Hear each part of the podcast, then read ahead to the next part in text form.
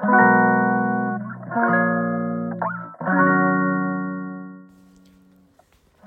んにちは松田祐介です。妊娠や出産に関わる麻酔酸化麻酔を専門にする麻酔会をやっています。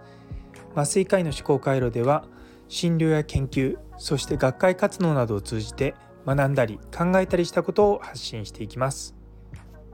さて今日のテーマですけれども後継者はいつから育てるというところについてお話しさせていただきたいと思いますでちょっとこのタイトル聞いて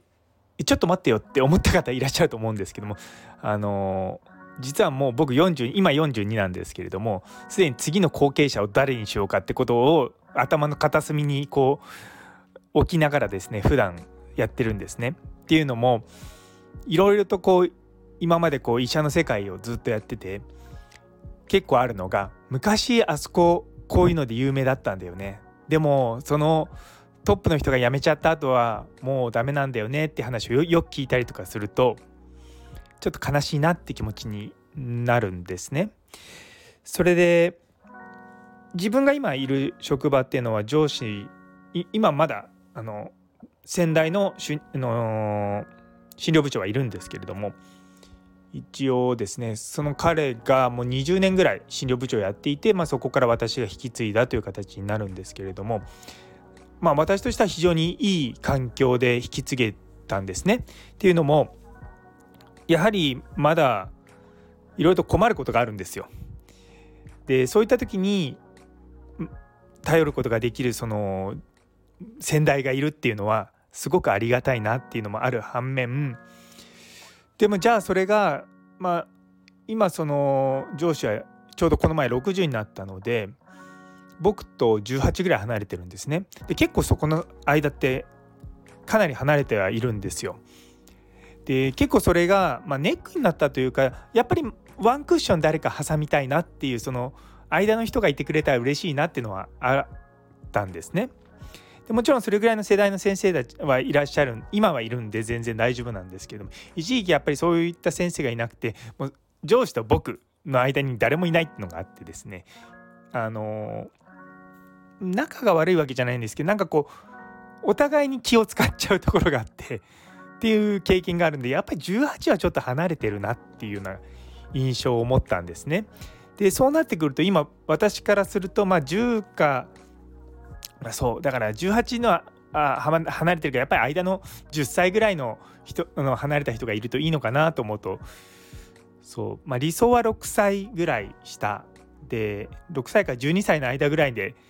あのまあ、幅多少持たせてそれぐらいの中でいい人材がいればなと思いながらですね。いつもやってます。でなかなか例えばその臨床ができればいいとか研究ができればいいとかあとはまあもちろんマネジメントができればいいっていうそういうものじゃないんですね。で僕がその上司からこう引き継いだものっていうのはすごく強いそのメンタリティーの問題があるのでで僕はやっぱりそこはすごく大事にしたいなと思ってるところあるんですよ。やっぱり一人一人の妊婦さんの、まあ、帝王切開もそうだし無痛分娩もそうだしそういったものをですねやっぱり一つ一つ丁寧にしっかりやっていくでもちろんその中であの安全とかあとさらに質を高めるっていうことを追求していくっていうそのプロフェッショナルという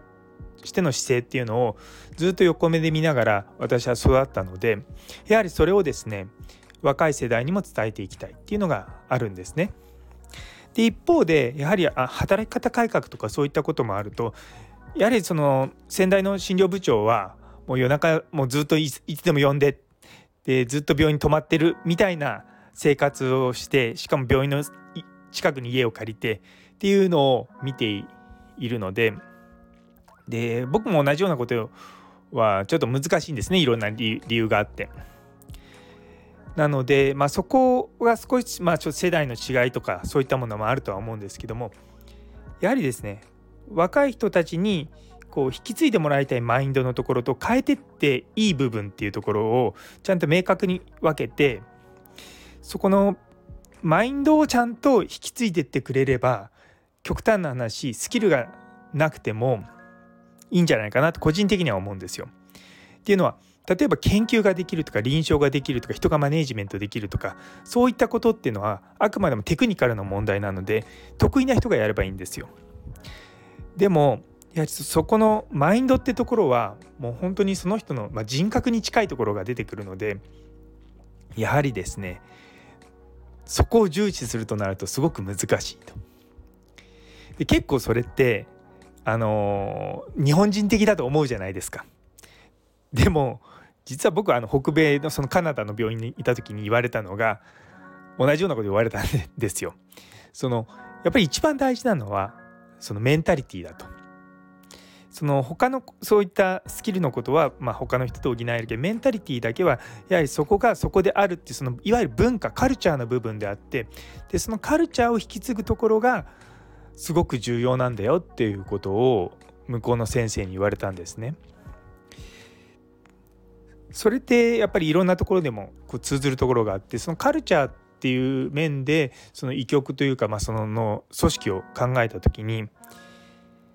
それをまあ引き継ぐには、まあ、いろんな条件があるんですよ。もちろんその似たような部分もあるところも大事だしでまたそれを後輩に伝えたいっていう強い思いっていうのも必要なんですけれどもじゃあ僕がじゃあどうしてそういう気持ちになったかっていうともう基本的にはその上司とずっと長く一緒に仕事したからでしかもそばにいてずっとそれで一緒に同じ方向を見てやっていったっていうところだと思うんですよね。もそもそもあの私今の上司に会うまでこんなにその上司のイメージってなんかこう怒ったりとかあのまあヒエラルキーがあるようなイメージだったんですけれども本当にフラットな感じでもう純粋な気持ちでお互い接し合えるっていうふうに僕は思ってるんですね。でそういった人に会えて本当に幸せだなと思ってでやっぱりまあその上司が頑張ってることを僕も応援したいしで上司は上司で僕のことを応援してくれるっていうそういった関係をまあ築いてきたんですね。で今もちろんそのやってることがじゃあ同じかって言って例えばその上司が言ってることを僕が必ずやるかどうかっていうのはそこはまた別の問題なんですよ。そこはまたちょっと2人の関係ちょっと不思議なところであのよく知ってる方あるのご存知かもしれませんけども結構あの意見は分かれたりとかするんですよ。でも同じようにその仕事の最終的な目標っていうのは同じなので。まあ、そこに対するそのアプローチの仕方はそれぞれ別の方法をやっているでもお互い信頼関係があるので、まあ、やり方は自分とは違うやり方だけども向かってる方向は一緒なんだろうっていうのはそこは一応こう共通認識としてあるんですね。なのでそういうふうな感じな後輩を、まあ、まあじっくりと見つけようと思ってます。別にその海外に留学しなきゃいけないということもないしすごく研究できなきゃいけないということもないしでもやっぱり優しくその若い先生を指導するっていうことをすごく生きがいというかそれを楽しいと思ってでそれをライフワークとしてやってくれるような人にまあ後輩その後を継いでほしいなっていうのは思うとこなんですよね。今のその職場その埼玉医大の総合医療センターの酸化麻酔科っていうとその酸化麻酔の中ではまあそれなりに知られてるところなんですけれどもやっぱり僕が一番嫌なのはそこが昔はすごく酸化麻酔で有名だったんだけど今はもうダメだよねってなるなってほしくないんですよ。それが自分の中でなぜ今そこで働き続けているかっていう一番のそのモチベーションなんですね。なんでそれを次の世代にこうつないでいくっていうことが僕の中での一番重要なことなんですよ。でその中でその今日本の酸化麻酔の状況を見ているところでその全体的に中に欠けてるところは僕は今研究だと思ってるんで研究にすごい力を入れてるんですよ。でうちのその医局のミッションの中にその日本の酸化麻酔のを牽引するリーダーとしてっていうのがあってもう僕はそのミッションがすごい好きなんですね。でそれがあるから僕らは常に最新のいい医療を追い求めるしそれに対してのできないことがあったらそれを乗り越えてやっていこうっていうのは毎年毎年外からいろんな人が研修に来るんですよ。でその先生たちはそのその独自の施設でいろんなことやってやっぱり新しいものを取り入れたりとかしてるんですけどももうそういったものの追従を許さないぐらいうちはもっと先に進みたいんですよ。でなかなかだからそういうふうにしてる施設ってあんまりないんですね。そこが多分そのうちに毎年毎年研修に人が来てくれてでそれでまた実施設に戻っていってまたさらにこう別のところから研修に来てくれるっていうそういった流れになってる一つのところは常にやはり我々は変わり続けていかなきゃいけないっていうことを分かっていてでもその変変な方向に行かないって言い方変ですけどもやっぱりこう良い方向に常に変わるっていうことを意識してやっていくっていうことをやり続けてるんですよね。なんでやっぱそういうふうな、まあ、この姿勢を見てるとやはりじゃあ例えばじゃあうちに来て1年2年やった人っていうのにじゃあポンとすごく優秀だからって言って家督の継がせるようなことはなかなかできなくてそうなってくるとやはりまあ5年とか、まあ、私最初に行ったのが2010年なんでもう10年以上ですよね10年以上かけてそこであのまあいろんなものを吸収してきたので。やはりまあそれなりな時間は必要だと思うんですよね。まあ56年 ですかね。でもやっぱりそう思うと今ちょうどフェローで来てくださってる先生たちがもちろんその1年とか2年とかで実施設戻ったりとかあの他の施設にまた移動したりとかするんですけどもそこからまた戻ってきてまた一緒に働いたりとかしてさらに伸びていくっていうようなことを、まあ、少し想定しながらまあいい人材はいないかなと思ってですねいつものらりくらりとやっております。でもそうなんですよ。だからこれを今から考えていれば僕は48とか50になるぐらい前にまあ継がせたりとか、まあ、50ぐらいだったら全然いいと思うんですけども私はあの酸化麻酔だけじゃなくてそもそも麻酔科医のまあいろいろんなことって言い方変ですけど、まあ、地位向上ってわけじゃないんですけどももっといろんな人に麻酔科医ってこういうことをしててで手術にはすごく重要なあの存在でで患者さんから信頼されるような仕事をしてますっていうことをもっといろんな人に知ってもらいたいんですよ。だからやっぱりもちろんその言ってみればその舞台で言えばまあ脇役っていうよりもこう照明とかそういったあの音響とかそういった裏方みたいな仕事にすごく近いんですけどもやっぱそういったの人でもやっぱすごい人はすごいじゃないですか。ねあの久石譲さんのあの音楽が素晴らしいみたいな映画とかで。やっぱそういうのを、まあ、麻酔科医って目指してるんじゃないかなってずっと個人的には思っていて。なんでまあそういった存在を、まあ、仕事っていうのを多くの人に知ってもらいたい。っていうのが、まあ、一つモチベーションにあるんで、まあ、もちろん酸化麻酔はやるんですがそう酸化麻酔だけでずっとやっていこうとは思ってはいないのでそうなんでねなかなかいろいろと思うんですよ。うんまあ、正月も超えてじゃあ今年どうしようかとか思って少し落ち着いてきたところで、まあ本、本気でっていうか、まあ、真剣に、まあ、今年何をやっていこうっていうふうに思いであの今日思ってたところであそういえば後継者のところってのをちょうどですねあのちらっと家に置いてある本棚のところでなんかそういった本も見たのでちょっと後継者はいつから育てるっていうテーマについてお話しさせていただきました。難しいですよね。まあでもね時間かかるからこそずっとこう考えていかなきゃいけないことってあると思うので、まあ、ずっといつも片隅に考えながらあの日々生活しております。はいということで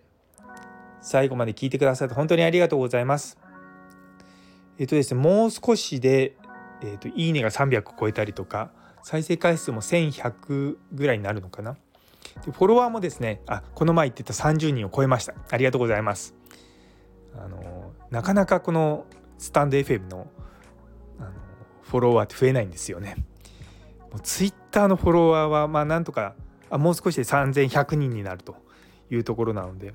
少しずつ増えていってくださってるんででもやっぱりまあ数よりはね、スタンド FM の方が結構皆さんがしっかり聞いてくださってるのが本当に毎日毎日ありがたいなって思いながら本当にいろんな人から応援されてる感じは実は Twitter 以上にあのスタンド FM なんだなというのは思います。いやあのまあ またごめんなさい最後にそれていきますがあの Voicy ももちろん聞いてるんですけど僕はあの Voicy の中のあの久保田望さんの Voicy あのの望むところだっていうのがすごい好きなんですね。でまあちょっといろいろと、まあ、仕事もそうですし、まあ、プライベートなことで、まあ、彼のことはいろいろとあのファンなんですよ。であの人の Voicy を聞いてるとなんか本当にそうこの音声配信を聞いてくれてる人たちに対しての愛情が深いなっていうのがあっていや僕も毎回毎回ですね あの中村先生ってあのすごく有名なんですね鹿児島の方の先生からコメントをいただくとなんかそのためにねあの嬉しいんですよ。であの実は仕事でもちょっとご一緒させていただいたりとかこの前も少しお話しさせていただいたんですけどもやはりですねつなの距離的にはね鹿児島なんで離れてはいるんですけどもこういった配信を聞いてくださってそれにコメントを残してくださると本当にありがたいなと思ってね毎日毎日過ごしております。というところで改めまして最後まで聞いてくださって本当にありがとうございます。それでは皆様の一日が素晴らしい一日でありますように。それではまた。